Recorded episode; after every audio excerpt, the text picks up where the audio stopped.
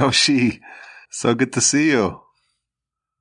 Wow, wow, how are you doing? Amazing. I'm doing great. How about how are you? How are you, my dear? I'm tired. but uh, I'm very excited. I never did a podcast before. Well, I never did a podcast either with someone who was in Gaza for a month. So I'm very, very much looking forward. Um, so uh, what I, what I was thinking of doing is to just kind of introduce you and to talk a little bit about, you know, we're friends and you listen to the podcast and you spent a month in Gaza and you're going to kind of bring us there with you. You're going to tell us what it was like and you're, you kind of give us as much of a feeling of, you know, what actually happened there. What happened there? What's it like? What's the spirit? What's the morale? You know, what is actually happening on the grounds for the, from the soldier's perspective? Um, and we'll talk a lot about, you know, different elements. I want to hear about the military elements. I want to hear about the kind of the camaraderie amongst the, amongst the troops. You know, what's it like to, to be on a knife's edge, to be in Gaza, you know, the, the dangers and, and the noises and the sounds and, you know, Shabbos in Gaza, Hanukkah in Gaza. Some of the things like what's it like to go in combat against the, against these terrorists. So th- th- that's what I want to do. And then also hear more about like kind of your, your thoughts, your feelings about how this will impact, you know, the general society after the war. You know, what, what changes are you seeing in the society that you're sensing? You know, cause it's a melting pot after, after all. The, the tzava, the tzahal is a melting pot. And, you know, Jews from, even non-Jews from all different parts of the country and all different parts of the society, and they're all together, and they're going through this incredibly I, um, I would say traumatic, but uh, meaningful experience together. And that's going to change everyone's lives. So I want to hear more about, about that as well. Okay. How's it, how's Akiva doing? He's doing great. I told him about this. He's very excited. Yeah. yeah. I, brought, I was going to show him my gun. I was going to show him a picture. well, I'll take a, let me take, I can take a picture of that. Got, One second. Got a big, uh, got a big scope on there. One second. Let me take a picture for him. One second. Uh, there we go. Okay. That's awesome. We got it. and uh, and the baby, right? Yisrael Meir? Yisrael Meir is a rock star, Baruch Hashem. And those are the only two kids that I, that I uh, know their names. Akiva, yeah. Yoshua, Miriam, Shlomo, Yitzi, Rivka, and Yisrael Meir. Wow. And Bezrat Hashem, one more, one more on the way, Bezrat Hashem. Amazing. Tova. My brother had called me. It's a crazy story. I'll tell you about it. Basically, we left for Shabbos one week ago. Mm-hmm. That was the first time I left in five weeks. First time I was home in five weeks. And it was three weeks straight in Gaza. No cell phone, no shower. Um, anyway, so it was a crazy story. I'll tell you about it. But my dad ended up picking, picking me up basically. And, uh, it was like six minutes till Shabbos. He gives me the phone. It was my older brother and uh, he basically told me that my sister-in-law is expecting. Oh, that's exciting like, news. Crazy. Yeah. But what about what about your younger brother who's there in Gaza with you? Is he is he fighting alongside so my you? younger brother. So he's in Shechem right now instead of Gaza. Oh, okay, he's not in Gaza. Um, yeah, he had like a whole story basically. Like he was in a unit, then he left that unit, was switching, and uh, he wanted to join mine. In the end, it's a good thing that he didn't because we actually had a set of brothers in my unit, and as we were getting ready to go into Gaza, they said you can't both go in they said they wouldn't take two brothers in the same unit, and one of them had to choose. They had to choose which one would not come in. After a long time, they debated, and in the end, they both didn't go in. They decided to go out together. And then after like two weeks, one of them actually came. I guess the other one's like, okay, fine, you can have it. well, each one wanted to go, or each one didn't want to go, or each one, each one wanted to go. Each one wanted to go. They couldn't decide which one would get to go, which one wouldn't get to go. and the army doesn't want them because it's dangerous. Because they didn't want to put two brothers in the same yeah, unit the together same unit. In, inside yeah. war. Yeah. Wow. It's it's it's real stuff, and this is real war. It's real war. Yeah, it's crazy. You know, contrary to what they tell you, you know, war is not fun. it's not. Yeah. Uh, um, I'm not even like the furthest deep in. Like the mandatory conscripts, the guys in the Sadir service, they're like deeper in doing what's called the Tamrun. It's like the invasion or whatever. And I was a little bit further out from them. Although my unit was the the most southern um, Kochotzal inside uh, Gaza. Like beyond us, there was no Kochotzal more further south. Wow. So you went by Wadi Gaza. You went across from from east we to west. From like Be'eri. Yeah. From Be'eri, yeah, yeah. Because yeah. because they, they, came on three different axes, like two, twice two from the north, and you can you cut through cut through Gaza. Wow. Right. Amazing. I went on foot. There was no road or anything. It was just dirt.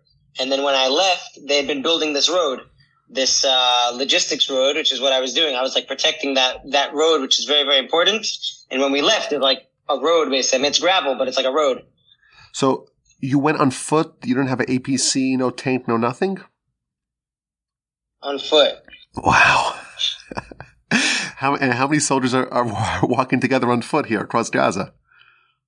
I mean, my unit, so my immediate unit's 100 guys. Like, there's about 20 guys in my team, 100 guys in my unit, but then we're part of a bigger thing, which is like 400 guys, part of a bigger, you know. Yeah, like, uh, you know, brigade, division, army, platoon, right, company, exactly, etc. Exactly. Wow. And, and you're not worried about, I mean, you, you just cross over into Gaza. There could be mines on the floor. There could be booby traps. There could be tunnels anywhere. There could be, there could be snipers anywhere, right? Oh, there are. There are. there are all those things. Um, in terms of mines, when we walked in, so we weren't the first people to, to, walk that path. They already had like vehicles clear it so that there weren't any mines. And, um, snipers and all of that were not likely because of where we were. We had already cleared that area, but tunnels, tunnels are a major problem. Um, they, they, could pop up anywhere. Like you, did you see on the news there was uh, mechablim that came up inside of um, a soldier's like encampment? Yeah, I saw that. That was that was crazy. That was that yeah. was the guys right next to me. Are you serious? meters away from them. Yeah. So, well, yeah. I, so let me describe uh, the what I saw. You see, like a it looks like it's a periscope. It's a little camera coming out, yeah, yeah, and it does a little rotation, and you see soldiers everywhere. And you see soldiers, you know, a few feet away. And that was that was a video recorded by by Hamas? By Hamas. Wow. So yeah. why didn't they attack? Or did they? So at that point, they hadn't finished digging yet. They just dug and then stuck that little camera up. And then they didn't attack yet. I don't, honestly, I don't know why they didn't attack right there. Like finish digging or maybe they wanted to wait. I, I, I don't know. wow. But, uh, it was pretty crazy. Wow. Well, Yoshi, let me introduce you. And I think we'll just keep this part in the podcast. It's going to be a fun conversation. I'm very excited about it. Uh, I'm very excited to introduce my friend uh, Yoshi Rosenbluth. He's a dear friend, a long-time listener of the podcasts, an IDF sharpshooter who spent a month in Gaza. Uh, like you said, it was a month with no showers, no cell phone, and you're at war, and war is not fun. It's glamorized, of course, by by the movies, and I have to say, it does it does feel a little bit glamorous, you know, because you're there and you're fighting and your life is really meaningful. It's, it's terrifying. It's dangerous and you never know if you'll make it to the next day. But there's something very powerful about being someone who is doing something to save and to protect and to guard the homeland and to guard the Jewish people and the Jewish state. So that, that, that is beautiful, even though it's not glamorous. And we're going to talk today, please God, about the uh, military aspects of the war, but really I want to get a sense of what it's like on the ground, what it's like with the soldiers in the tanks, in the APCs, in the units, in Gaza, surrounded by a hornet's nest of terrorists, what things are like. And I want to start off by thanking you. I, I, I think on behalf of Torch, of course, but it's really representing all of us. You're, you're one of the listeners and you're there on the yeah. ground. I want to tell you that you're representing all of us and we want to thank you. We appreciate what you're doing. We love you and you warriors on the ground in Gaza, you're the real heroes protecting our communities, protecting the Medina, the state, protecting the innocent Jews. And I want to start off just by thanking you on behalf of all of us at Torch and across the entire broad distributed Torch family across the world. Thank you, Rev. That means a great deal to me. Um, I, I want to, well, I mean, I want to share everything with you, honestly, but uh, I'll introduce myself real quick. I'm a long-time listener, and uh, your podcasts have been an enormous influence on my life and my afterlife. um, I I was born in Baltimore, and I moved to Israel about 11 years ago. I was 15, and um, my life was a big roller coaster. I went to a bunch of schools, and uh, I ended up joining the army. Um, I got into a special unit and, uh, I was in the army about three years and three months. I did a little bit of extra time. I'd gotten injured in the middle and, um, after the army, I, uh, I finished in February of 2020 My friends and I did a little trip to Bulgaria, went snowboarding. It was really fun. And then I went to America for a wedding for a childhood friend of mine for three weeks, round trip ticket, three weeks, March 2020. A week later, COVID hit, return flight canceled. I spent a year and a half in America.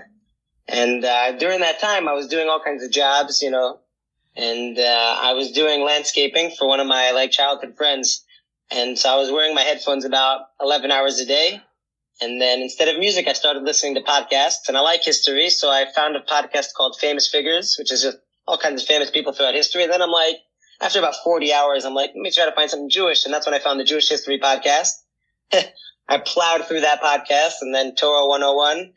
Anyway, about 400 hours of podcast later, I find myself in Aish Torah and the Foundations program, which absolutely, absolutely changed my life and my afterlife, like I said earlier. But, uh, but it really started with your podcast. I'm what they call FFB, you know, from, from birth. But uh, it turns out that there was a lot of foundational stuff that I was missing. Uh, for example, you mentioned how the Mishnah is the oral Torah written down. And that may be obvious or common knowledge, but I didn't know that, you know, and I'm like, I have, I have a lot of catching up to do, you know. I'm just the kind of person that I have to know what I'm doing and why I'm doing it. And, uh, I had to understand, is this real? Is this true? By this, I mean what we call God in Torah, Judaism. And that's where Torah 101 really comes in, by the way.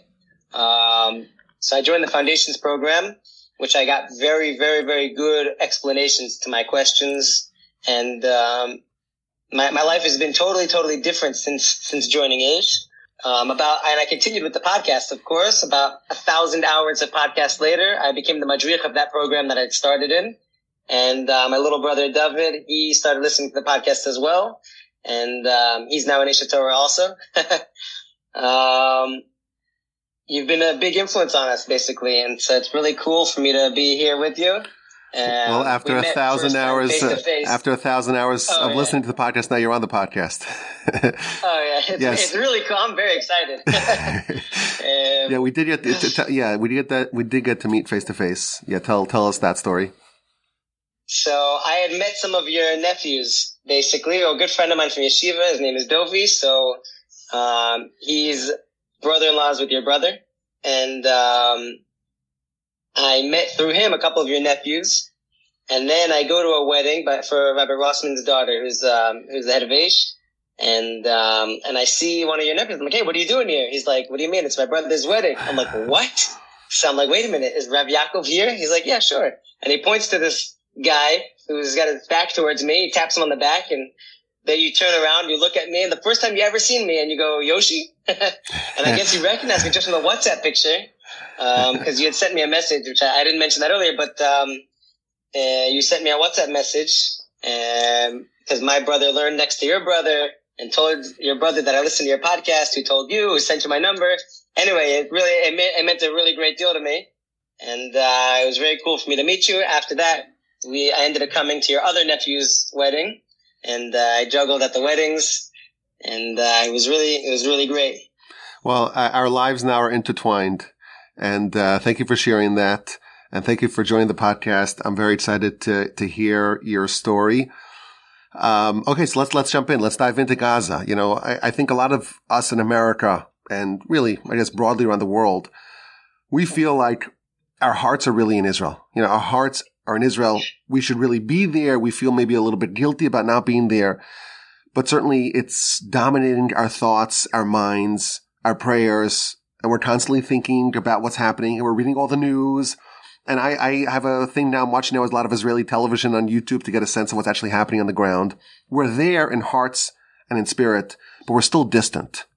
And I, I, I thought it would be helpful for us to get a sense of what it's actually like on the ground in the battles in Gaza from someone who spent a long time there. So tell us what it's like. And let's start from the beginning. Of course, October 7th, the horrific, brutal massacre that happened. You know, we, for us, it was Simchas Torah. So we have, it was on Saturday, of course, Shabbos. And then we had Sunday as well was Yom Tov for those of us in the diaspora. But you were there. You know, you're in Israel. I'm sure you're hearing about it already on Shabbos morning. Uh, I texted you on 10 11. I looked back 10 11. So that's what four days later. And you told me Ani Darom, I'm in the south. So you were already in the south. So tell us what happened, you know, w- where you were when you heard about this and when you, you know, kind of went uh, to the south. So I woke up on Shabbos, on Simchas Torah, and apparently there were sirens going off in the old city. And then I see my officer calling me. And I didn't answer because it was Shabbos and he's not religious. I figured he just heard there were sirens in, in the old city. And so he was calling to see that I'm okay. So I didn't answer. I go to yeshiva and I thought it was kind of strange that there's sirens because there's, there's never sirens over there pretty much. And, um, and I get to yeshiva and people start like whispering like, oh, I heard from a security guard that something happened. I heard this.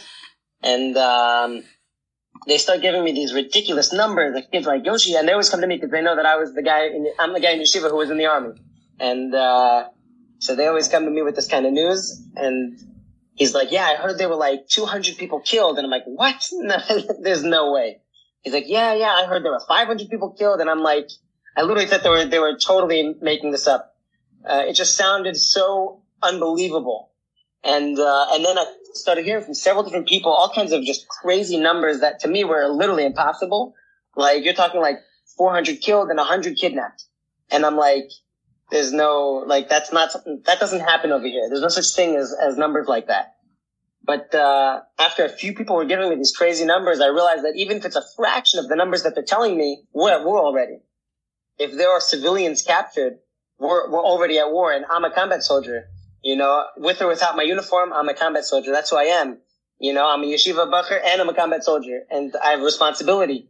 So I went over to, um, Rav Noach Weinberg's son, actually, who was there, Rav Yehuda, who was at yeshiva at the time. And I told him about the situation. He told me, go get your phone. You need to, you need to go speak to your officer.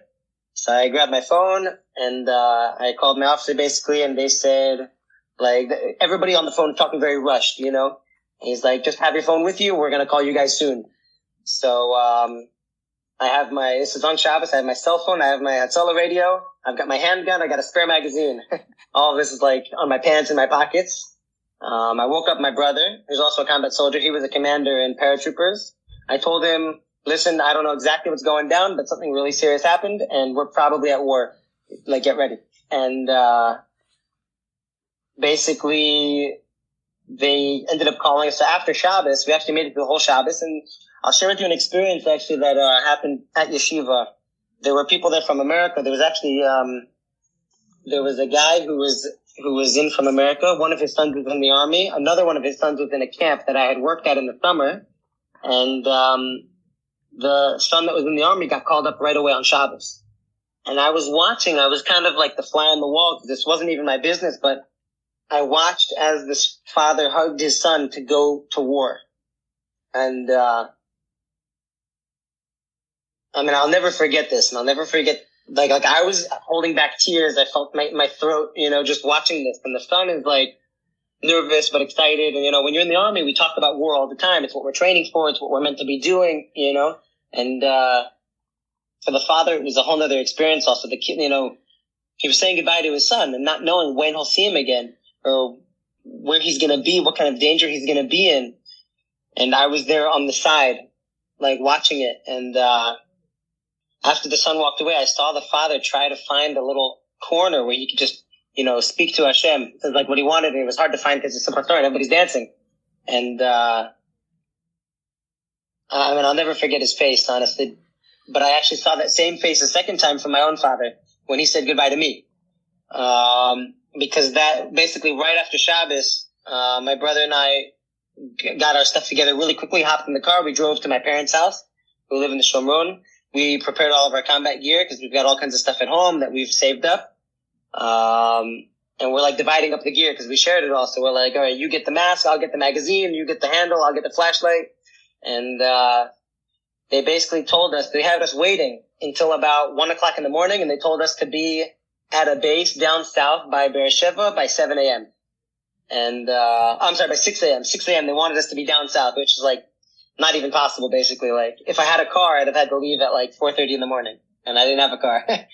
so, uh, first thing in the morning, I got there as fast as I can and it was just, it was quick. I mean, we get there, we sign for gear. We all say hi to each other like, my team is my team is very close to each other. We to be in my unit, we had to do 14 months of training together. Plus we had to pass like, um, like a hell week to get into the unit.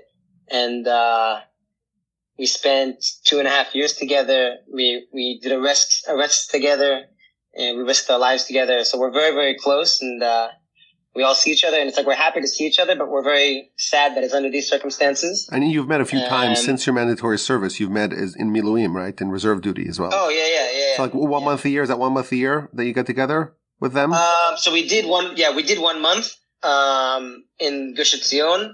And we also do these one day, um, trainings where we'll do shooting, urban warfare, uh, Krav Maga and, um, and like first aid basically just to keep, cause you have to really, stay sharp a little bit. Um, so we sign for our gear, we get our vests and we get our guns and everything. And next thing you know, we're, we're going out to a place called Yachini, which is like a yeshuv down south, one of the yeshuvim that was attacked.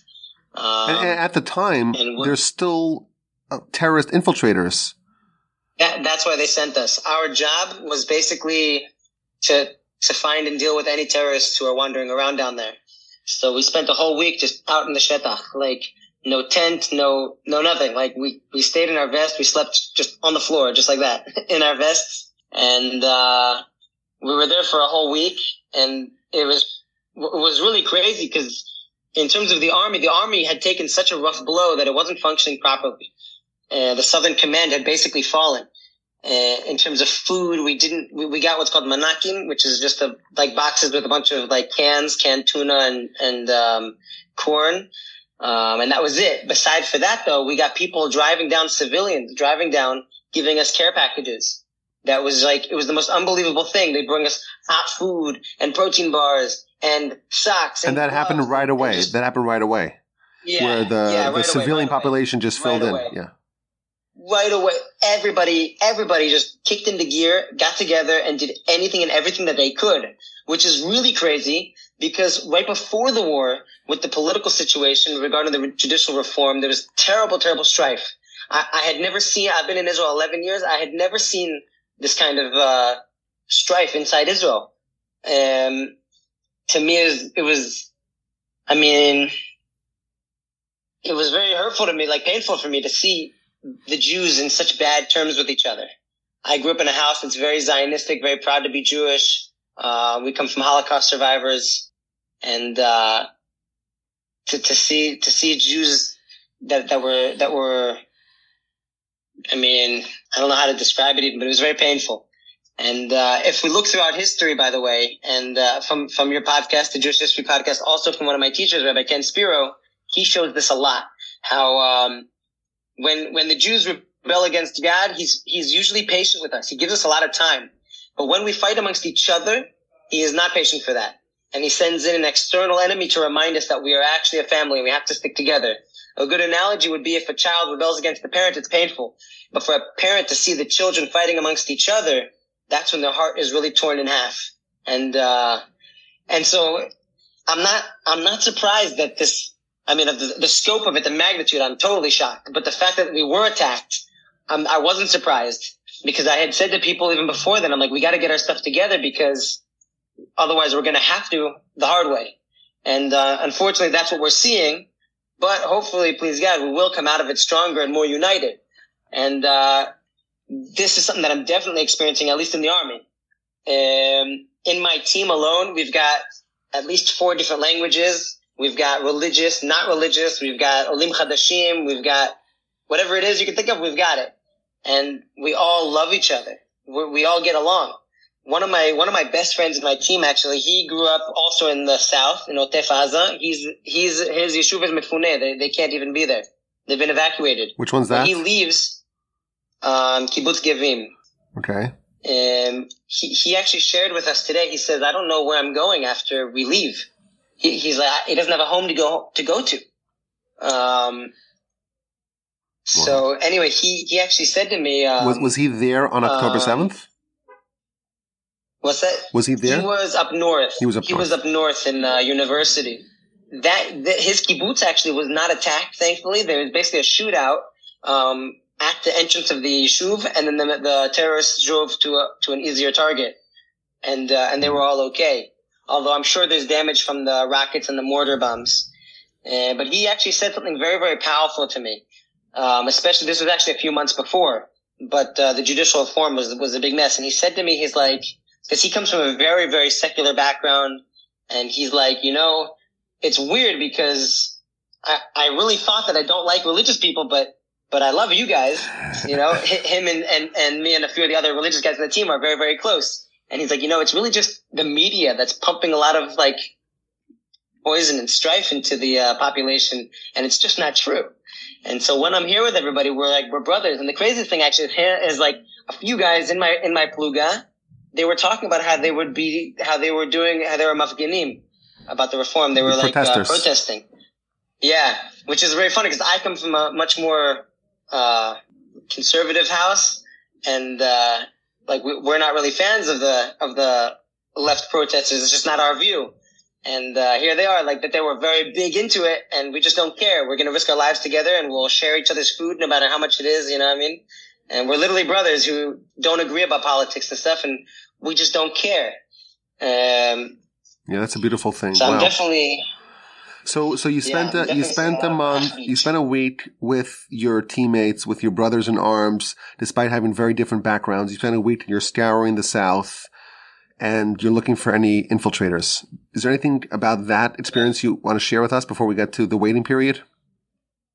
Right. So, first of all, just booms all the time, all the time, booms, and uh, most of them were from our side bombing them, uh, but plenty of them were plenty of them were them bombing us. A lot of times we were able to see in the night sky the Iron Dome just shooting down the rockets. Like I just I was just used to it. Like we would just sit there and watch it, and uh, it's it's interesting because like as a civilian, you hear a, a siren, you run for a shelter. Well, we didn't have a shelter, so so you just you, you there's nothing to do, and and my personal experience, if I hadn't spent the time that I did in Aish, if I haven't done the work that I've done before this, in regards to Amuna and what I believe to be true in reality, I don't know how other people would cope with this. You know, I've witnessed a million miracles since this whole thing has started, but to me, it's, it just makes sense. I, I already know that, that God runs the world. Nevertheless, I, I've, I've been in situations where it could have been, it could have gone very, very differently and didn't, you know, and, uh, there's just booms all the time and hakbatzot. They'll say, okay, we have, we have intelligence that there's a, a group of terrorists in this and this place and we'll go running out looking for them. And then we'll, we'll come back and like, we're always guarding. You don't, you don't sleep very much. There was one night when we were out there and it rained and it rained. we have no tent. We have no jacket. We have nothing. And, uh, we're just so tired. I'm just like so tired. I'm in my vest. You sleep the best when you're in gear, by the way when you have your vest and your backpack, that's when you get the best sleep because you're just like automatically tired. you put on the uniform and the tiredness from the army just comes right back. But uh, I was sleeping and it starts to rain on me, and I'm like, "Oh, please, I should make it stop." and uh, he did, but not quite yet. And so we just got rained on, and uh, that's like, okay, that's what we'll do. As as combat soldiers, we we believe in what we're doing, and rain is not going to stop us. You know, so if I have to sleep out in the rain, that's what I that's what I'm going to do because this is what I believe in. Um, Wow, amazing. From Yakini, we were there for a week. They took us to um, an urban training facility called Mala. Um, oh, I'm sorry, it was right next to Mala. It was Tselim, right next to Mala. Mala is the biggest urban uh, warfare training facility, I think, in the world. I think. Ask uh, Rabbi Google. And that but, um, that is where? That's also in the south. In the south, yeah, yeah. I've been in the south the whole time. So we did training. Basically, it was like we did training because the assumption is they're sending us in you know, so we prepared, we did our training. And, um, and it's there, it's there to mimic the environment of, of Gaza, right? Yeah. That's the design. Mm-hmm. So, you know, tightly condensed buildings and, you know, all these angles and there could be snipers anywhere and, the, and they're trying to really mimic that. Exactly. Exactly. So we did training over there. That was Shabbos. Like, there was no Shabbos. We trained the entire Shabbos all day um, and then more at night. And you're there for and, only one uh, day because I, I, assume there's all there's waves and waves of soldiers have to go through there, right? Right. That training place we were at for one day. Um, it was either one day or a day and a half. I, I don't remember because um, we did several other trainings in different places after that. Um, in the end, they didn't bring us into Gaza yet. They sent us to um, a base on the northern Gaza border. Um, and we were there. Is that we ended up being Zikim? three Zikim? weeks. Is that Zikim? What's that? Is that Zikim? Yeah, right by Zikim, exactly. Yeah, that's yeah. where they bring the new trainees Um, or the new the new soldiers, right? They that's one of the first places that soldiers go. very close. There, yeah, there's a there's a base that's right across from my base. That's where a lot of the new soldiers go, depending on their unit. And the base that I was at, um, there were two terrorists outside that had been killed, and they were just they just left them there for a while till they were able to till they were able to come and check the bodies and make sure that they didn't have explosives on them and, uh, Oh, and clear them wait. So when you were there, there were just two corpses of terrorists just lying there. yeah, yeah, outside of the entrance to the base. Um, and and they, you saying that you saying they didn't they didn't clear away the bodies because they were worried that they might be booby trapped. Uh, they just didn't have time to do it yet. Oh, we were okay, so everybody they were so overwhelmed, and they have to clear them, make sure that they were that they didn't have any bombs on them or anything. Um, and it took time. Like like we got hit really hard. It took time till we were able to to deal with it with all the uh, injured and you know, and we lost we lost soldiers uh, in that base that that were attacked. The terrorists that came in on those on those flying um, The paragliders. I don't know yeah, what they're called. paragliders. Yeah. So they two of them landed actually in the base. Um, although I don't think those were able to kill anybody. I'm pretty sure they killed those terrorists really quickly. Uh, but they got attacked also from the ground. Um, this same base actually was attacked during Tzuk Eitan. Terrorists came up from a tunnel right by the entrance to the base. And so this is where we were and like, it's dangerous. It's dangerous. And, and what's really difficult in terms of the tunnels, it could be anywhere at any time they could pop up. And, um, we had an incident actually where we're in the base and I had just finished guarding. I was on a three hour guarding shift. And, uh, and then all of a sudden the speaker goes off. Which, which means an uh, infiltration uh, of terrorists yeah. in, into the base. The base. And we're like, like, what? Like, this is our home at the time. You know, like we live here. We like, and then like, so we're all really quick in gear. I had barely even taken off my vest. I took off my vest a few minutes earlier. I throw my vest back on. We got our guns loaded. I had my handgun also on my leg and we're literally in 360, like covering ourselves inside the base. And, But wait, this is like, how can a terrorist infiltrate the base? There's no wall. So this is there's there's fences, but it's uh you know it's they porous. can still do it, I guess. Or if they or if they dig a tunnel and pop up in the inside. Um, this is when the the Hamas terrorists came in from from the sea and uh, from by Zikim. Uh, in the end, it turned out that there wasn't terrorists in the base, but that siren went off twice, two different times. And my team, basically, we were responsible for the security of this base. So we ended up having to, to search the whole base to make sure that it was clear. And the biggest danger is what we call doots, which is friendly fire. That's like one of the most dangerous things when it comes to war. And especially in this scenario, because everybody is locked and loaded. Everybody's, everybody in the base was behind some kind of cover with their gun pointing out, ready to shoot like anybody. And as we're walking by, we're like, Sal, Sal, don't shoot us. Please don't shoot us. and, uh, it's like nerve wracking a little bit because you're inside your base. You know, that's not where they're supposed to be. So anyway, that was, that was a bit intense. Um, when we had first gotten to that base, actually, we would hear the, the red alert. And so at first we would, we would run to the shelter. But then it happens so often that like, we and, and just for clarification, the red alert. Just for clarification, the red alert is when there is a, a projectile, a rocket coming from Gaza. So it's a Right, so blaring alert- siren. So we have actually two different alerts on the base. We have purple rain and uh, red alert. Purple rain is when there's a rocket or a mortar that's flying over the base that might get shot down over the base, and then it could fall on us. And red alert means it's it's going to land on the base or, or really close to us, basically. Um, you think because Hamas so was the- deliberately targeting that base?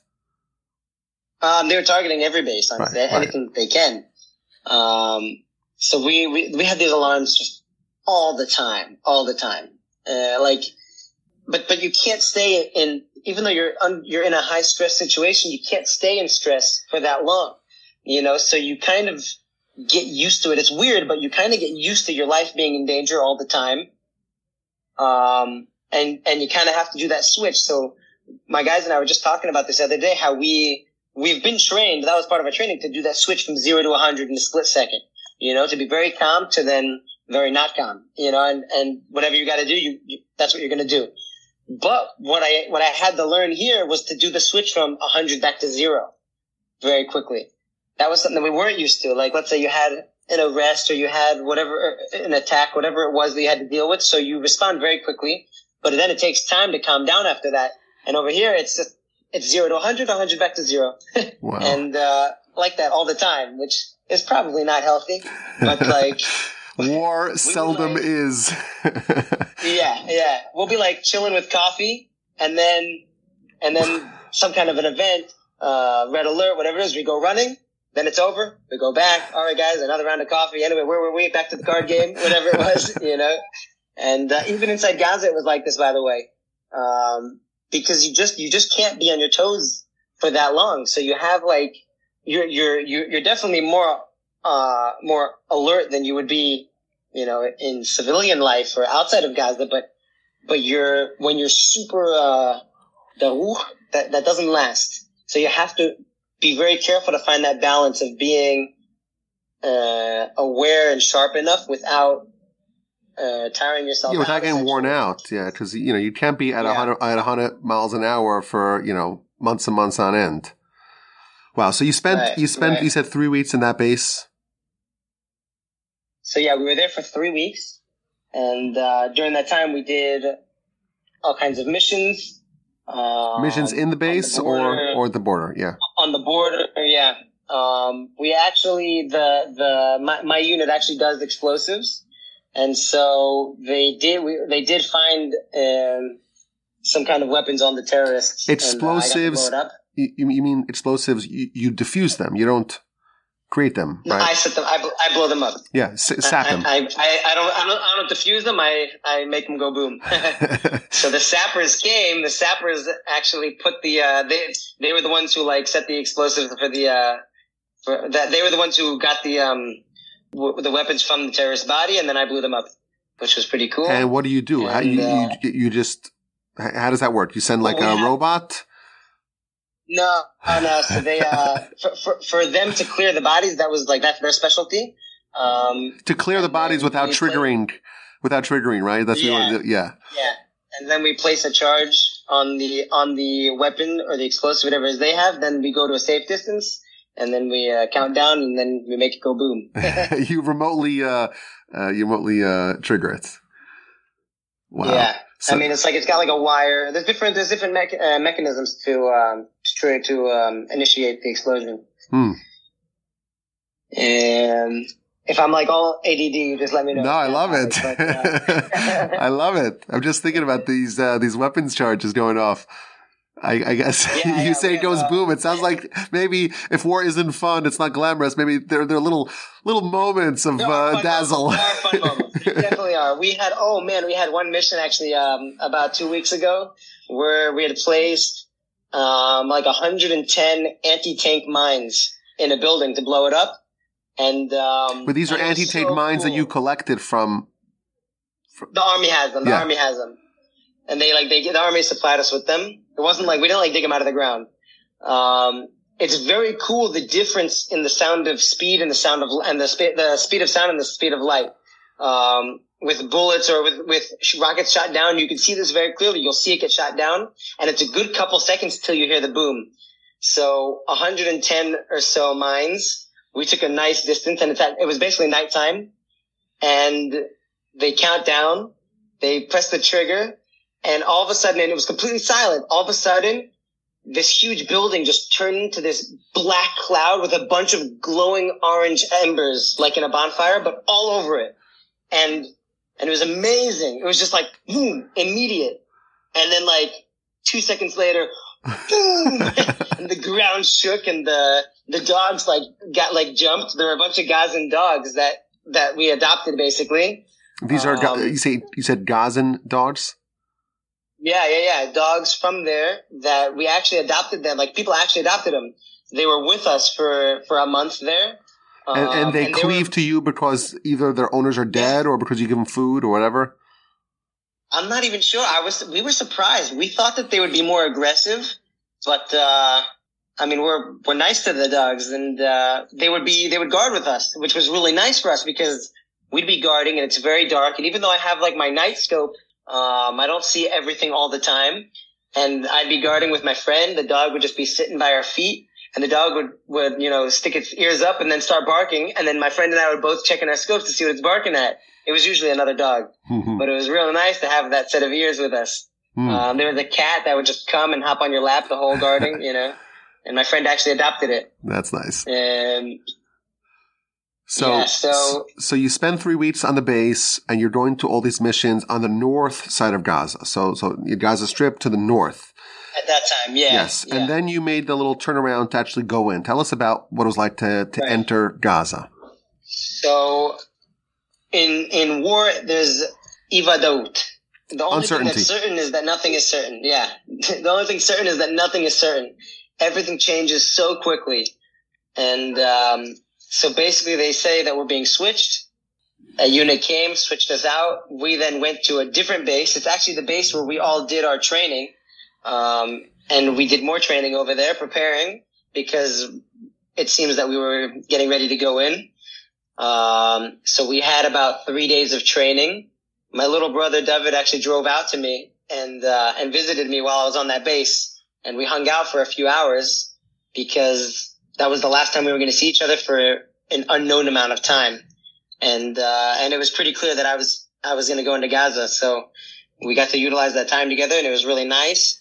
Um, while we were down there, people would drive. People drive. There's a kid actually. His name is Menashe and uh, I became friends with him. He and other guys spent the last month and a half or so driving all over the country, bringing donations to soldiers. He he got me bulletproof plates because we were missing bulletproof plates and vests and um, thermals and food and batteries and just anything you could think of. He was he was there. I called him up and I'm like, listen, I need like 50 tents. He's like, give me an hour. Wow. and uh, they were just hustling nonstop. They were. It was amazing. It was really amazing. Because you know, They here really in. America, we, we got all sorts of appeals for all these all these things that the soldiers need, and uh, you know, I guess the the army doesn't have enough or doesn't supply everything that you actually need. They have maybe I guess a, a more bare minimum. Is that, is that what it, is that what it is?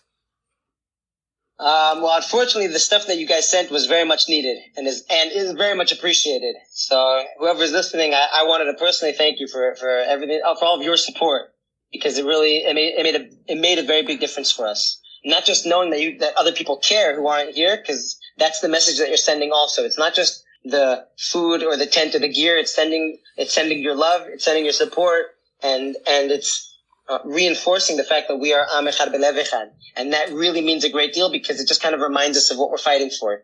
And uh, when you're out there and you're tired and your life's in danger and the conditions aren't always great and, uh, well, it's hard, these reminders give us koach. So every time we got a care package, every time a civilian came, it, it, it gave us, it lifted our spirits, it gave us new koach. Um, there was actually one time, I'm just going to go a bit sidetracked, but there was one time when we were in Yachini out there in the Shetah, we were pretty much living inside of like a bush for a week. And uh, the Nanach guys drove by with their van with the music blasting, and they had no idea where we were. They knew that we were there somewhere, so they just drove down the road with the music playing so that we'd hear it, and we did. They actually found us and they came and gave us a bunch of Nanach kippas and danced with us and stuff. And fit with us. But everyone everyone ultimately got everything that they needed. Is that right? Before you went in. Before we went in, yeah. Before we went in, yeah. Although it was a bit of a roller coaster. I don't want to. I don't want to like trash talk the army or anything, because everybody it was just it was a big blow, you know, from the October seventh.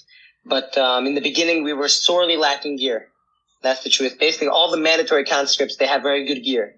The army really supplies for them, but they didn't quite have enough for all the miluimnikim for the reserve soldiers.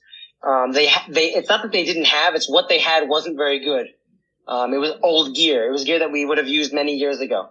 And uh, if it was many years ago, we wouldn't have complained because that's just what it is. But nowadays, when there's much much better gear, it's important to have it. Uh, combat is it's it's it's very much like Gemara actually. Your your every detail counts. Every detail matters. We train and train and train because we are trying to maximize the chances of succeeding in our mission and minimize the chances of us failing or God forbid getting injured or killed. And everything matters from when you're shooting your gun. Is your elbow out or is your elbow in? Make yourself a smaller target, every tiny detail. So the better the gear, the, the better you'll be able to fight. And, um, so once we got better vests and better helmets, it changed the game for us. It really changed the game for us.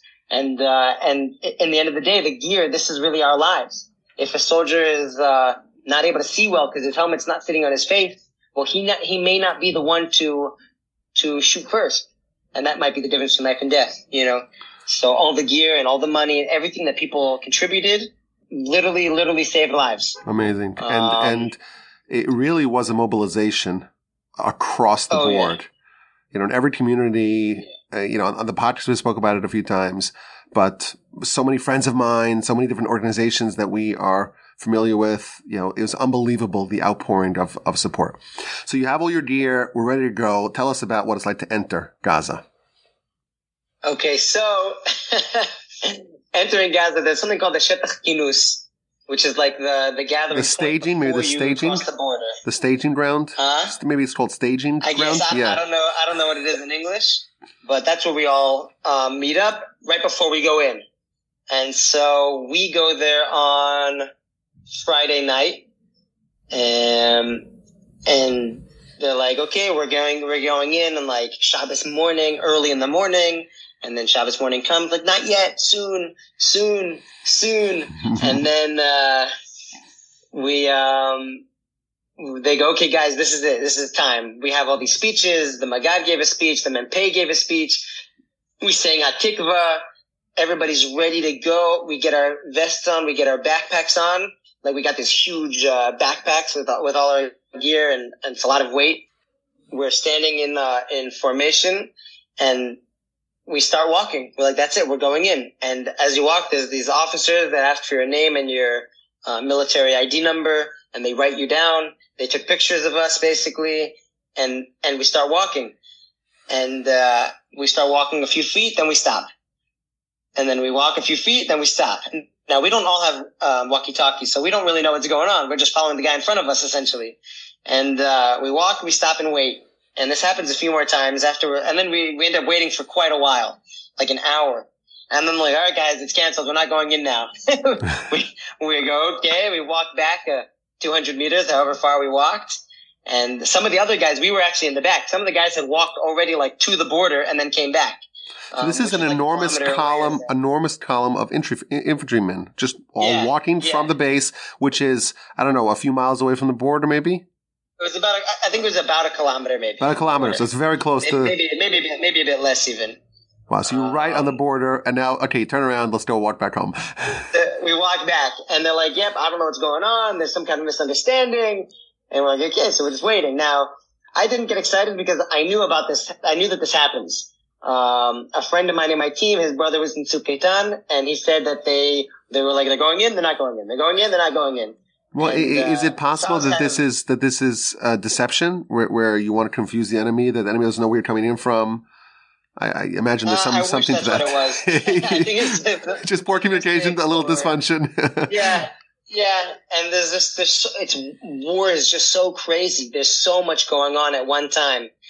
Um, in the end, we ended up sleeping at the Shetach Kinus that night, Shabbos night, and uh, we basically got rained on, just just poured on us, and uh, we actually had sleeping bags. They got us sleeping bags very late, like it was late by the time they got them to us, um, and it just was raining on us in our sleeping bag, and there's nothing you could do. Like I'm just like I'm so tired. I'm like I'm not getting out of the sleeping bag. and I tried to find like slightly dry parts of the bag to sleep in. But anyway, the next day we go back to, uh, to our base and they say, okay, guys, the latest is that Tuesday we're supposed to go in Tuesday. This is on Sunday morning. So I speak to my rabbi, Rabbi Edlinger, who, uh, who I'm very close with, who really him and his kids and the Rebbetzin were in touch with me probably every day that they could. Um, they, they, they, they, they sent care packages to us. They davened for us. The kids made drawings for us. Like I, I'm, I can't express enough appreciation towards them. And, uh, and I just knew that every second of the day they're davening for us. Um, anyway, so I tell him and my brother, I'm like, and my dad, I'm like, listen, we're going in on Tuesday. That's what they say. And, uh, they're like, okay. And then a few hours later, they're like, okay, surprise, we're going in tonight. And, uh, so, bam, Sunday night, we go back to Shetach Kinus, right where we were. We got all our gear. And, uh, this time it took a lot less time. We put our backpacks on, crossed the border, and, uh, and again, the border, the border wall is still walking. open from the infiltration? Yeah. Um, or they, um, they made a new opening? I don't know. It's a, it's a big opening. It could be they opened it more since then. Um, now when it, when it comes to combat soldiers and especially when we're walking or when we're, when we're doing anything really, it's very quiet. There's no talking, basically. So you cross like we're joking around with each other and, and the minute we get to the fence and cross, silence. And, uh, something that's very cool is like you could have combat soldiers and we're, we're essentially still kids, you know, you could be 18, you could be 25 and a lot of my friends are big jokesters and we all, we're, we're a bunch of guys. We have a good time. And then when we're in the field, silence. Everybody's aiming. Everybody's looking for where a threat can be. Everybody knows what he's supposed to do. And, uh, and it's very organic, our team. And it feels very good to be a part of this. We cross the border. We start walking. We got our bags on our backs, our bulletproof vest, all our, all our magazines. We've got grenades, a bullet in the chamber, and everybody's just looking, where's the terrorist going to pop out from? And, uh, and we walked. It was a few kilometers in, not too far, and um, there's just booms all the time. But we're pretty much used to that already. At this point, it's been already a month, and there's just booms all the time and gunshots in the distance. But like this is already second nature to us after the last month because because the last three weeks we were on the border, and before that we were also we were by Yachini. We, we were not far.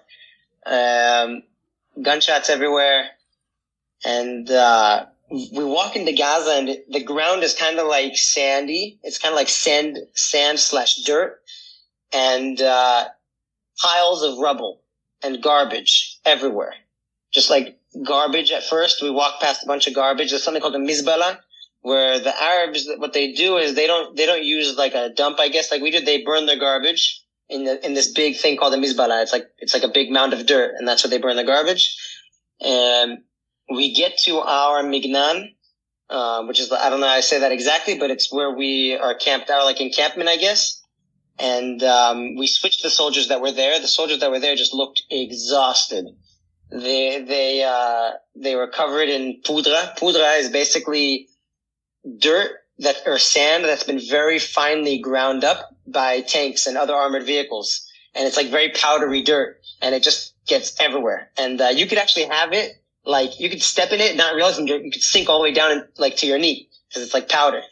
Um, it happened to be there was one of my friends from my yeshuv I see there, and it's like really nice. Like, hey, you give him a big hug, and it's like we're friends from home, and we're both soldiers here inside Gaza. A guy walks over to me. I look up and I see it's my it's my um, it's my um, Rosh Tzevet of my of my team in Hatzalah for the old city. he was there, and I had switched him. And uh, how long have they been there anyway, for? They had been there for two weeks, and uh, we had just switched them.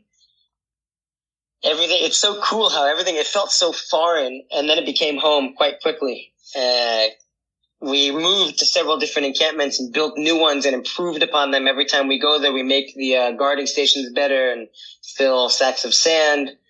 But um, and we did a bunch of missions. We would go take over houses and stuff and um, we we got um, there was a tunnel, a pier. A pier is like the entrance to a tunnel, not far from us. And since we're the guys who do the explosives, um, some guys from my team went over there and they blew it up. Basically, um, we basically it was a, a, bunch of olive fields where we were, a lot of olive fields and uh, and houses, and it does not look like that now. One of my friends found a picture from Google Images and sent it to me of the neighborhood we were in, and I I couldn't even believe it. It's just war is just so destructive. I, I, several times I said to my friends as we're sitting there looking out, I'm like, I can't believe it. I just can't. I just can't comprehend how these people all they cared about was to kill Jews, even though it meant their own destruction. It's it's it's incomprehensible to me. Like houses that are rubble everywhere. Like I could tell that it was a house, but now it's just a pile of steel and concrete. And I, I saw these just mounds of, of rubble. I saw a sideways car inside upside down trees and it was just total destruction. And it's so crazy because it doesn't have to be this way.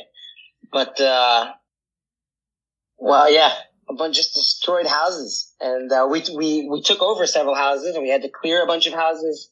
One of them that we were in, it was wild because I could see kids' toys, children's toys, children's clothing all over the place. I mean, the houses are, first of all, there's no, like all the glass is broken. Everything, everything's broken. and bullet holes everywhere. Bullet holes and, uh, bullet shells all over the place. And the floor, like you couldn't even see the floor. There was just stuff all over the floor. And, uh, this was kind of wild, but like my friends and I were in this house for a while and we found a photo album in the house and we sat there and went through this photo album.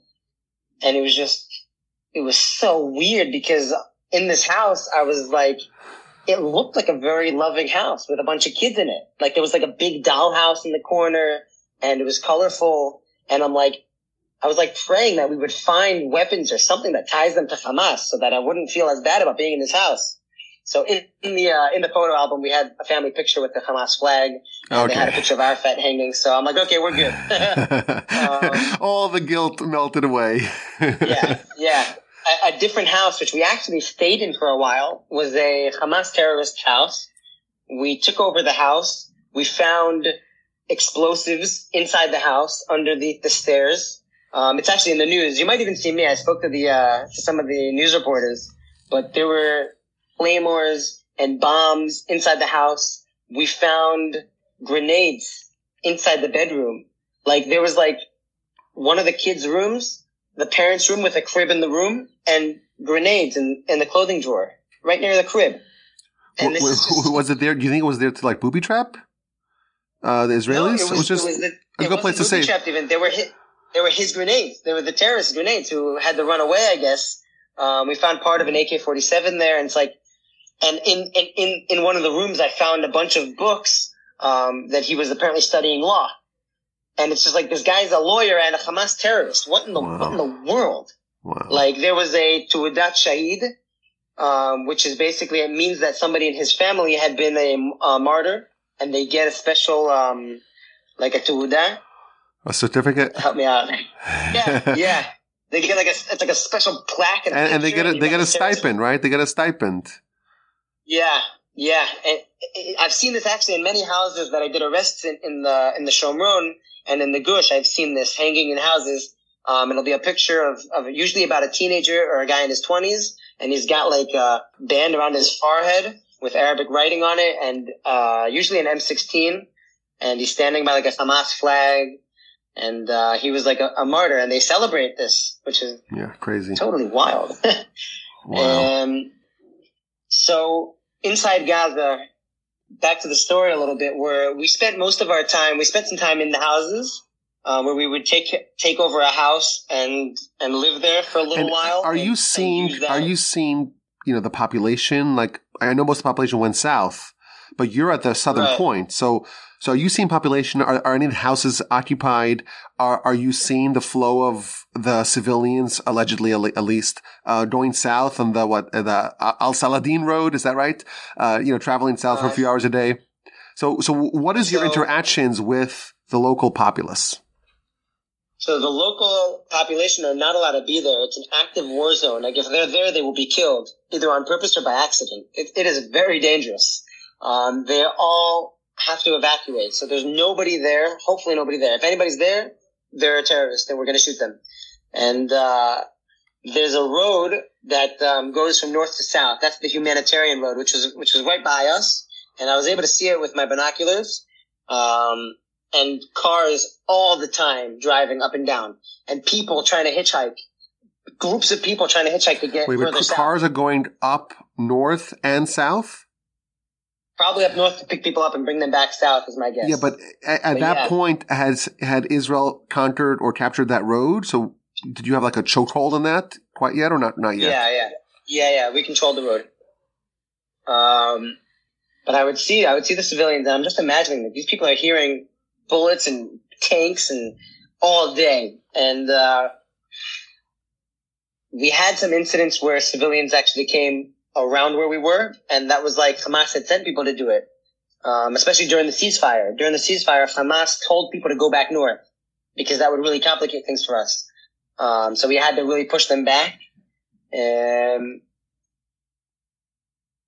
we, I'm trying to think uh, like in chronological order, but it's just everything is so. it's all mixed together. Tell me, are, are, yeah, are, are, the yeah. soldiers, are they scared? Is there trauma? Do you have people that are just cowering in fear or everyone, at least the ones that you encountered are just, they're okay. You know, they're okay. They're tough. So, they're men. They're fighters it's important to understand that we that there are soldiers that are much deeper in that are in the more urban areas and that's much more close quarters and much more dangerous. Uh, and where i was is more of an open area. Um, it's more like open field with a bunch of houses but it's not like the the close quarters um, areas. And the guys that are deep in there much harder to hear from them. And they're they're they're the mandatory conscripts really that are in the most dangerous areas. Um, we weren't, you know, in constant fear. We're, we're very, I mean, first of all, you kind of make yourself comfortable where you are. You kind of get used to the fact that you're in Gaza and that there's gunshots and bombs all the time. like, like when there was a particularly loud or close boom, so then we'd be like, yo, and then we'd just go back to chilling kind of, you know?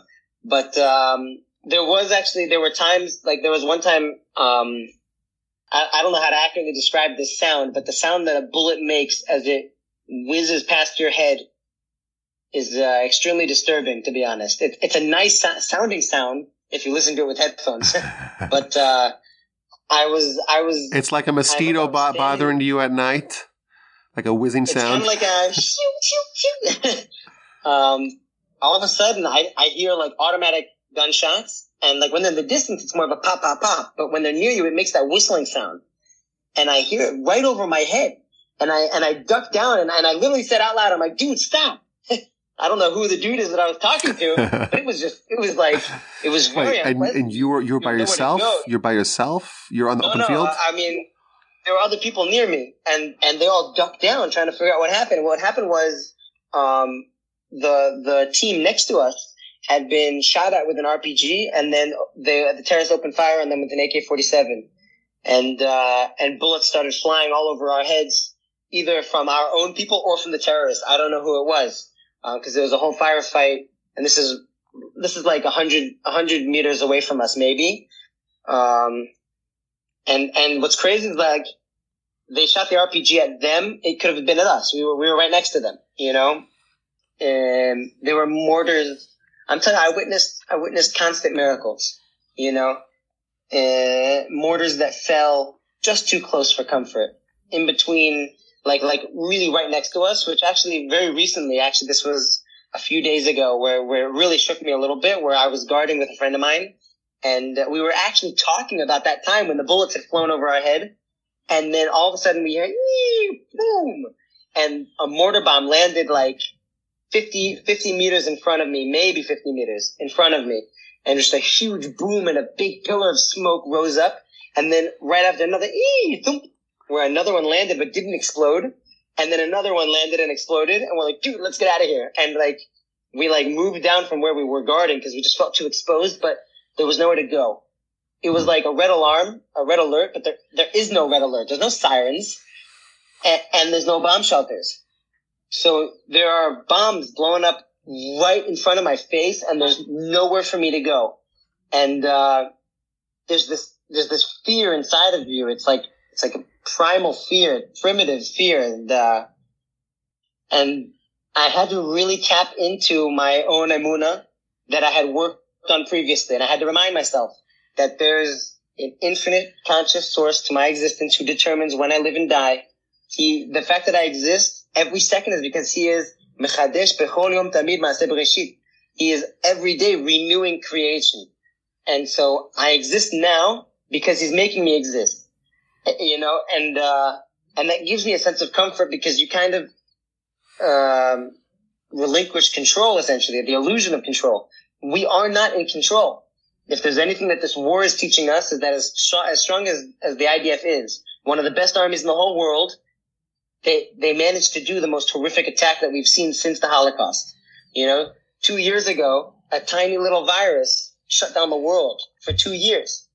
Like, we are not in control. We have to remember that. And, uh, humility is key.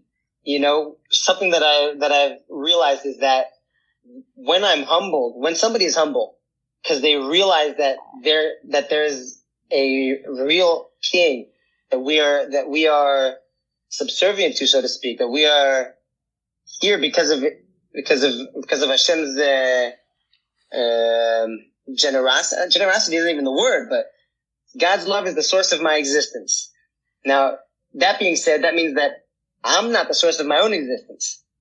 So on one hand, it's very humbling, but on the other hand, against another human being, I know that he's also here because of, you know, because of God's love. So, so it puts me very humble compared to, to God, so to speak.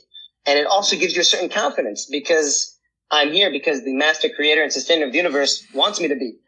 Wow. I matter and I belong, you know? And do you get a uh, sense that, back, do you get a sense that the soldiers that don't have that same strong, uh, emuna faith background, they maybe struggle a little bit more with kind of putting themselves in the right context of, of how to, how to process all of this? Or do you feel maybe the people in, you know, in, in the foxhole that they have somewhat of a metamorphosis of a, of a renaissance in, in faith?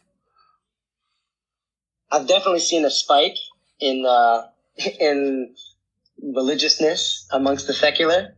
Um, I think a lot of them rely on cigarettes and distractions. um, I wonder, I wonder what other people hold on to, what, what it is that they, what, what, what it seems that most of them have is this is my home. This is my family that I'm protecting. And they're going to do that and they're going to risk their lives for what they believe in, just like me. I just, I have a bit of an advantage knowing that we're being watched over. You know, my biggest fear really wasn't, God forbid, that I would die. You know, I have every intention of coming home, but my biggest fear is the people that, that I leave behind. You know, and I, and I, whenever I would speak to my mom on the phone, I would tell, I would remind her, I'd be like, but we know that God determines and, and we know that God is good based on honestly simple logic. If, if God is infinite and lacking nothing, then our own existence is for us, is a gift, you know? And you were able to speak to mom uh, from Gaza? I thought so I thought there was no there's no phones there. This is before, before this is before Gaza that I would have these conversations with her. But it did happen that three weeks in when I was in Gaza, I found somebody with a cell phone who probably wasn't supposed to have it. And uh, this was like seven minutes till Shabbos. And uh, I, I, I, realized this person, not from my unit, had a cell phone. I, I asked them for their phone. I uh, found a little spot with um, with service. I called my dad. He didn't answer. I called my mom, and she didn't answer. I called her again, and then finally she answered and uh, and I'm like, hey, it's me. I only have like 20 seconds. And have a great Shabbos. And uh, oh no, I'm sorry. It was my I called my mom. She didn't answer. My dad did answer. And then my mom was right there. You put on speakerphone, and uh, just like the sound of their voice was like it was like was like magic. It was it was crazy, you know, like their, their excitement and surprise. They hadn't heard my voice in weeks, and they knew that I was on the inside. And uh, my dad got to give me a bracha five minutes to Shabbos, and uh, I'm just to ADHD, ADD a little bit, jumping back to what I mentioned about the father saying goodbye to his son. So th- this, this happened on Sunday. My dad drove me to, um, drove me to, um, like a, a, gas station where guys from my unit picked me up to bring me the rest of the way. Um, so he drove me there and as we said goodbye, he gave me a bracha and we, and we had that goodbye that, that, that, that other father had where I saw it from a different perspective because it was me, you know? Um, so anyway, he got to give me a bracha over the phone. I got to speak to them and they got to hear that I'm okay. And, uh, I got to like, you know, be energetic and be like, yeah, it's all good. We're chilling over here, you know? And, uh, I think cause a lot of people imagine like war and Gaza, boom, boom, boom, grenade, uh, you know?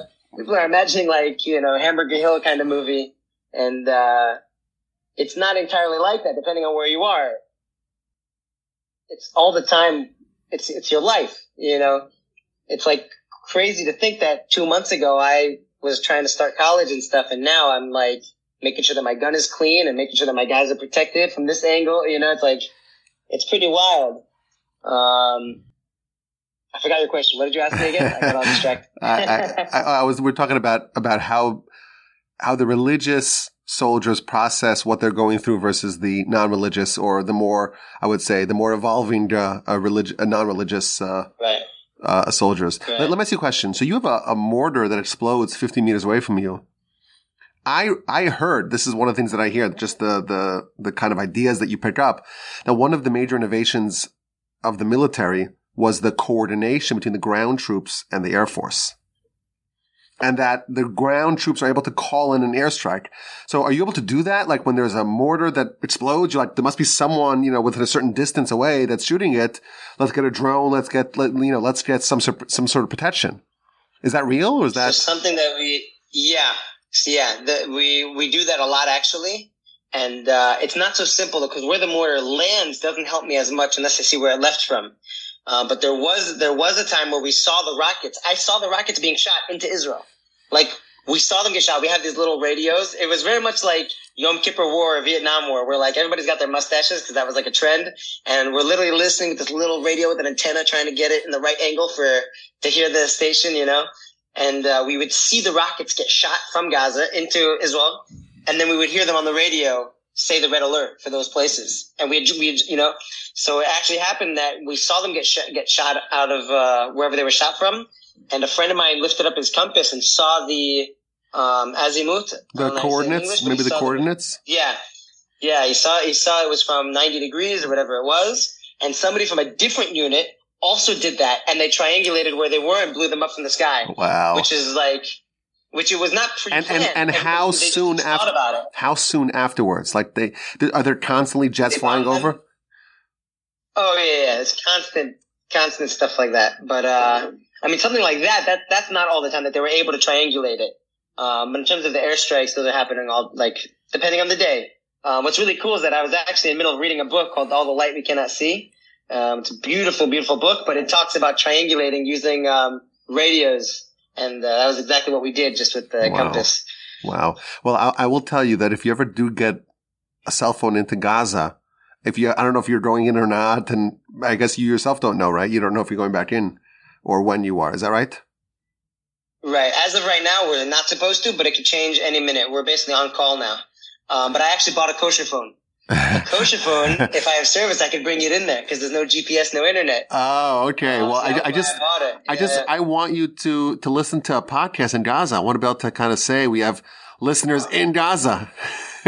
ah, nice, nice. I yes, I have a memory card on there. I can download a podcast. There you go. There you go. So uh, tell me more about what it's like um, in Gaza. So you're in Gaza. You have these, you know, protected places, but Shabbos is probably no Shabbos, right? You're, you're, you're, you have to do your mission. You have to do your duties on Shabbos. But do you have, you know, time to put on tefillin, to daven a little bit? Do you have time for that? Um, Yeah. So I've been trying very hard. It's difficult. There were some days that I missed tefillin. I've made it almost every day, but there were some days that I missed. Um, most days you have time to daven. It depends on the day, depends what you're doing. You know what I mean? Um, Shabbos is, is, is difficult because on one hand, you're in a situation, you're in a constant, um, situation of pikuach nefesh where you, where your life is, so to speak, in danger. And so you have, uh, you have to, um, break Shabbos. Um, the, the difficulty for me is where's the line? You know, I don't have my rabbis close by like I do at yeshiva where I could just ask them, you know, so it's like, yeah, this will, but is this necessary? Is, it- should I even worry about it? You know, um, what, what, what Rav Ettlinger had told me that Rav Berkowitz said, so he actually called Rav Berkowitz and asked him, Rav Berkowitz said, just try to remember that it's Shabbos because it's second, second Sakanas Nefashos all over the place. hmm. Um, we actually had a minyan sometimes for Friday night for, for davening. Um, we actually, one of the minyans, it was very cool where, uh, some of the secular guys joined in and, uh, one of them, he was just, he was so excited. He, he was like, it was the best davening ever. And it was very cool because we make a minyan of what we've got. So you got Sephardi Ashkenazi together. And, uh, we were switching off with the Ashkenazi tunes, the Sephardi tunes, the Ashkenazi songs, the Sephardi songs. And, uh, it was a really nice mix. I, that was, that was my favorite davening perhaps ever because it was just, it was such a mix.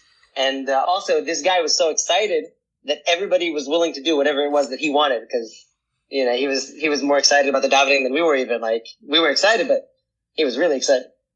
And Aside for that, though, you you're constantly doing malacha. You have to use the night vision goggles, and you have to use fire sometimes, and uh, yeah.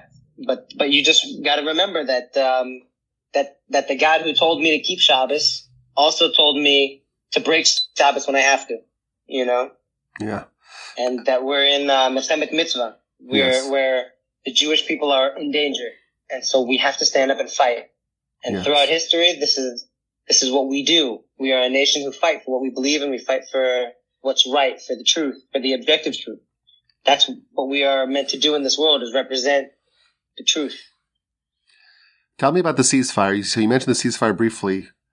What was it like where you, you know, what were the rules and what was it like the tension on the ground when you have to kind of stop any fighting really, right? Yeah, the ceasefire for us was great. Oh, it was so quiet. It was just, it was night It was the quietest it had been in, in, in the previous month and a half because from the, from the 8th of October, we were hearing booms and bangs all day and all night.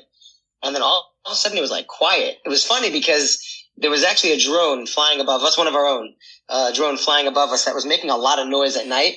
And like with the booms, I was able to sleep no problem. But this drone, I couldn't sleep. I had to put in my earplugs. and uh, also the stars, by the way, because there's no electricity down there, you could see the most beautiful view of the stars, um, which which helped a lot with with like um, just sitting and contemplating. You know, speak to God as you're laying out there in Gaza, looking at the stars. Um, so the ceasefire was really, it was a bit of a break. On one hand, it, it's very mixed feelings. It was a break in terms of that it was quieter and we weren't, we weren't able to do a lot of missions that we maybe wanted to because we couldn't risk um, ruining the ceasefire. We were also like a ceasefire is bad because it means that they're restocking and they're just preparing to fight better. But at the same time, they're, they're letting, they're releasing, uh, captives. And that's the thing that's most important to us um, we would be crowding around the radio, just waiting for them to say that they actually released them, that we've got them. Every day we would like every day they're supposed to release. We were all sitting around the radio listening because like this is the thing that we care about most. Um, you see, when you're when you're Jewish and especially when you're here in Israel, you you really are one family. There, there, there's not a single person who who's not connected to somebody who's been killed, injured, or captured by at least one one mutual person like doesn't exist. In my, I have four friends who have been killed that I know about. My, uh, one of the guys in my, in my unit, his wife's entire family were captured. And, uh, I'm like, I'm like to him, I'm like, when he told me this, I'm like, well, how, how, I'm like, how, how are you doing? He's like, he's like, ah, I'm okay. I'm here. I'm like, how's your wife? He's like, oh, she's a mess. Like, I can't even imagine. I, I personally stayed away from any videos or pictures as much as I can. Um, anyway, I'm not on social media. Um, and I really tried not to look at, at anything, um, because I have to function. You know, we're, we're going to do what we have to do. And, uh, when I would think about the people that are captured, I just, I don't know, I don't know how to handle myself. Like, I don't know how, I don't know what to do, you know? And when we're out getting rained on, I'm thinking, yeah, but they're, they're held prisoner by Hamas I'll get rained on for a hundred years if it means getting getting them back. There's nowhere we won't go to get them back. There's there's there's nothing we wouldn't do.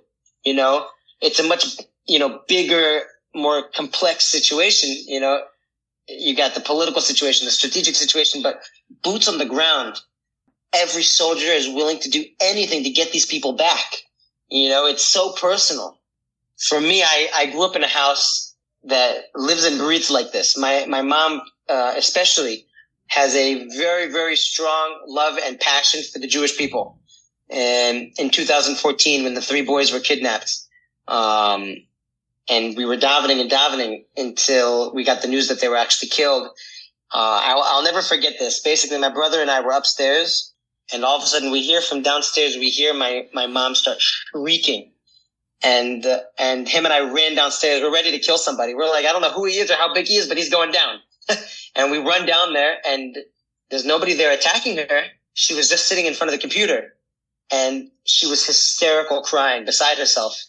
And I understood, I understood there, this could only be one thing. and uh, I understood that, that, that the boys unfortunately were killed. And, uh, so I give her a hug and I tried to comfort her, but she was, she was like in, in, inconsolable for, for, for kids that she had never met. And, uh, for me, it was very difficult to see my mom like this. So, uh, I had to walk outside. I walked outside. Oh, my neighbor came running in. She came running in crying hysterically. And then she started hugging my mom and I'm like, okay, good. I, I can go now. And I walk outside the house. I walk into the street and I hear from both sides of the street, from every window that I walk past, from every house that I walk past, I hear people crying out loud. Uh, and this is, I mean, this is like, this shook me to my core. You know, my neshama was crying. People were crying from the depths of their soul for people they had never met. And, uh, this is, this is something unique and extremely special amongst the Jewish people. Um, I, I tell people, remember that you are part of a family a family of 14 million, you know? And uh, unfortunately, in the worst times, we remember this. And I think that what we've really got to practice and work towards, strive towards, is to remember this in the good times, you know? That was uh, amazing, uh, Yoshi. Um, unbelievable. It's, it's really, like you said, it's something to appreciate. And unfortunately, sometimes you have to have these terrible things and circumstances to awaken that.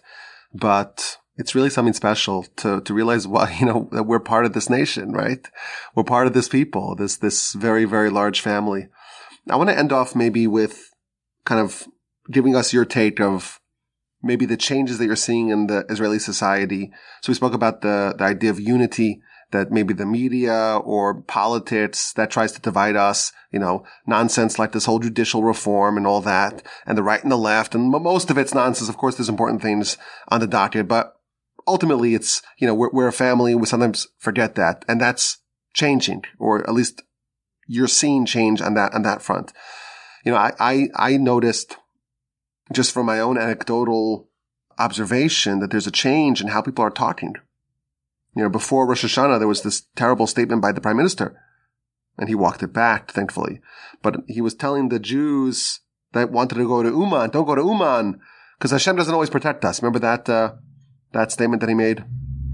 Hashem didn't always protect us. That's what he said. And then he walked it back.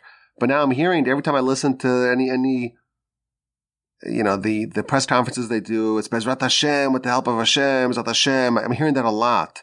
So my question is, are you seeing that on the ground? We're, we're hearing that there's a huge demand for tefillin and tzitzis. So, you know, you spoke about your friend who joined the, the davening Friday night, your secular friend.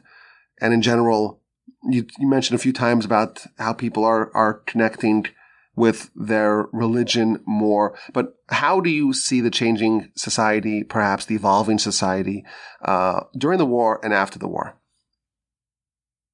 So the truth is, at least presently, I barely see society outside of the army.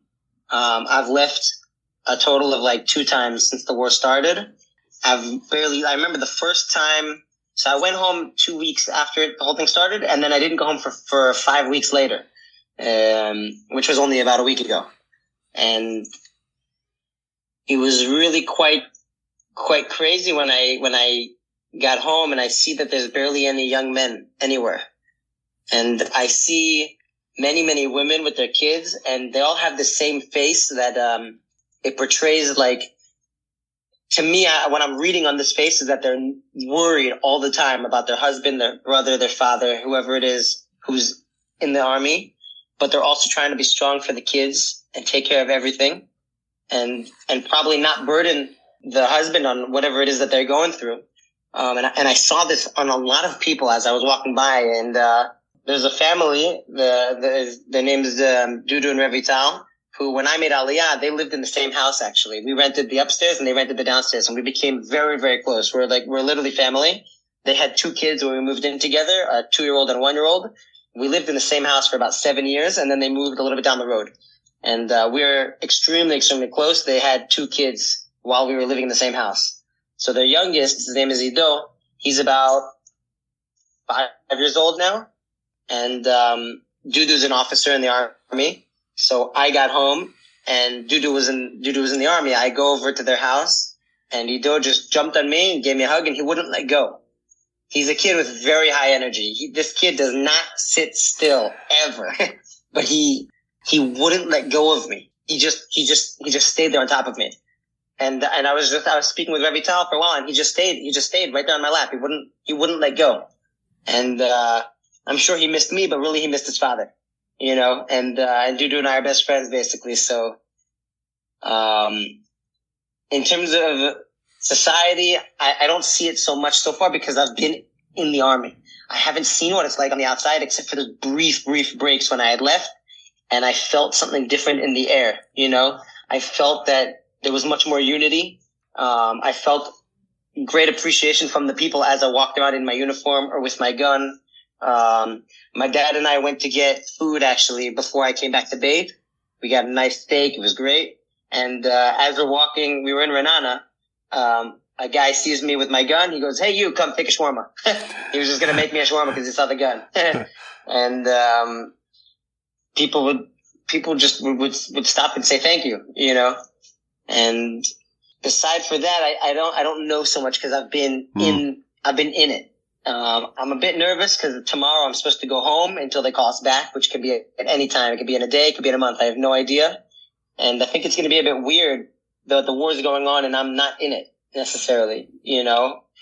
Um, but everybody has to do their part, whatever it is, wherever they are.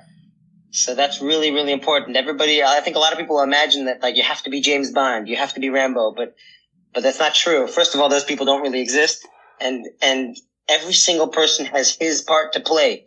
You know, if the chef doesn't make the food, the combat soldiers don't eat, you know? The army marches on its stomach, they say. Oh yeah. Speaking of which, I have gained so much weight from all the junk food that they've sent us. like, I've had tuna fish and cookies, like, um, in terms of the lasting effects, I really hope so. I really hope that the the unity will last and grow. I I, I have my doubts uh, because of human nature. You know, it's much more comfortable to to not get along. It seems, especially with people that are different from you in some ways. And uh, I think that what it would require is a Kabbalah, essentially. Rav Meilech Biderman, he comes to Aish Torah um, at the end of Rosh Hashanah and he speaks to us, and there's two things that he mentions. Um, I've heard him speak twice so far, and he talks about number one is Aseres Yemei Teshuva. He really he implores us to take advantage of, a, of the ten days of repentance. He says that the the impact of those days is so significant. You could do enormous, enormous work and influence your future year in, in, that time much more than other times of the year. An analogy that he gives is, let's say a crane is lowering one of those big uh, shipping containers. And while it's in the air, it weighs thousands of pounds, but while it's in the air hanging by the crane, you could actually move it with one finger even, by the way. You could push it and, and move the, uh, the container. Once it lands on the ground, it's going to be very difficult to move.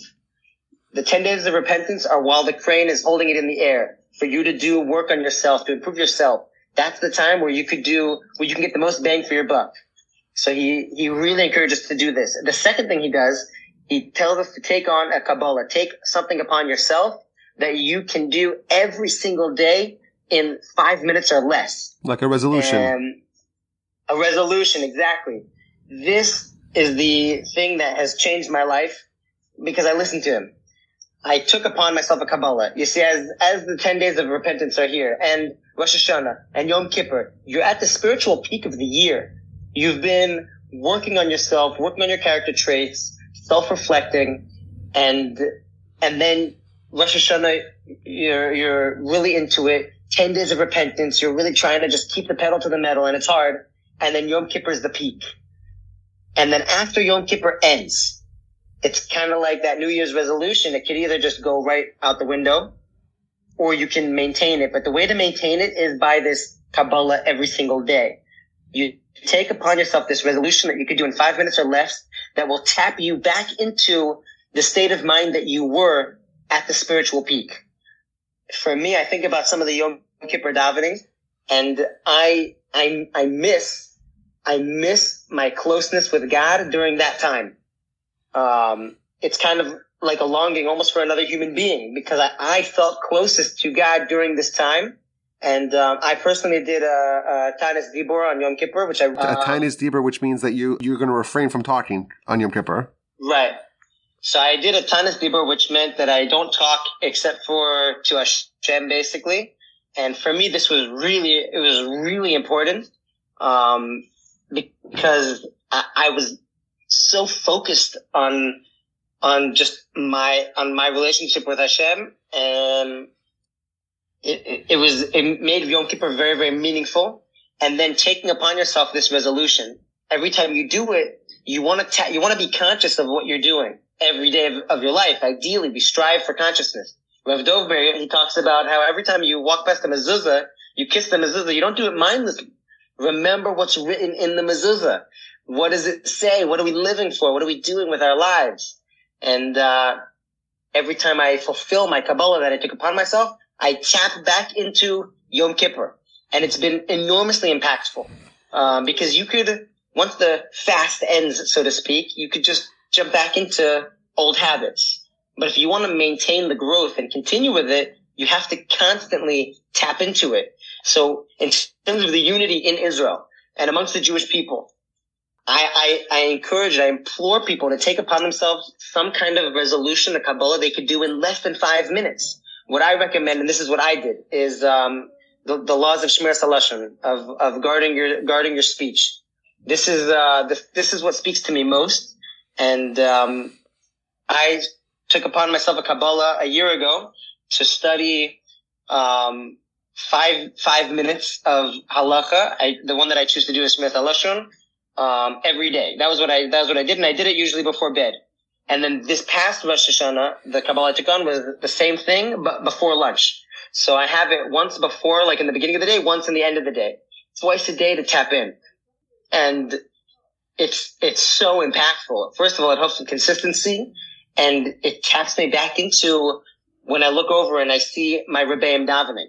When, when I'm in the deepest part of Shemona Esrei on the holiest day, uh, I tap back into that.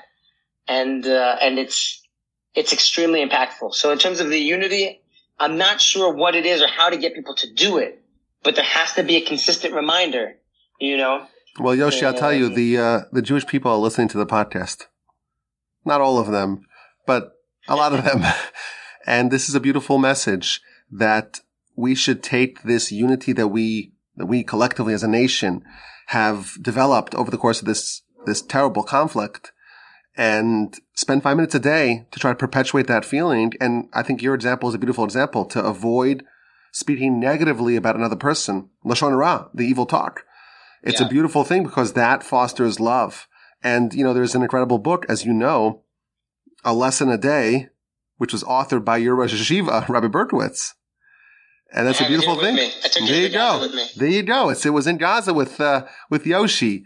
And uh, it's a beautiful message to, to send to everyone. Get that book. It's, it's less than five minutes and study on behalf of the Jewish people and the perpetuation of the unity that we developed. Uh, we should con- continue that, please God. Yoshi, I want to encourage you and, and remind you that the whole nation's behind you. The whole people are behind you. We love you. We're appreciative of you. Thank you so much for sharing your story with us. It was, it was unbelievable. You were an absolute superstar. And, uh, we hope that you're safe, that all your friends are safe, everyone in the unit is safe, all of our soldiers are safe, and of course, the hostages, um, Yoshua Mordechai ben Shoshana Blima, that's your name.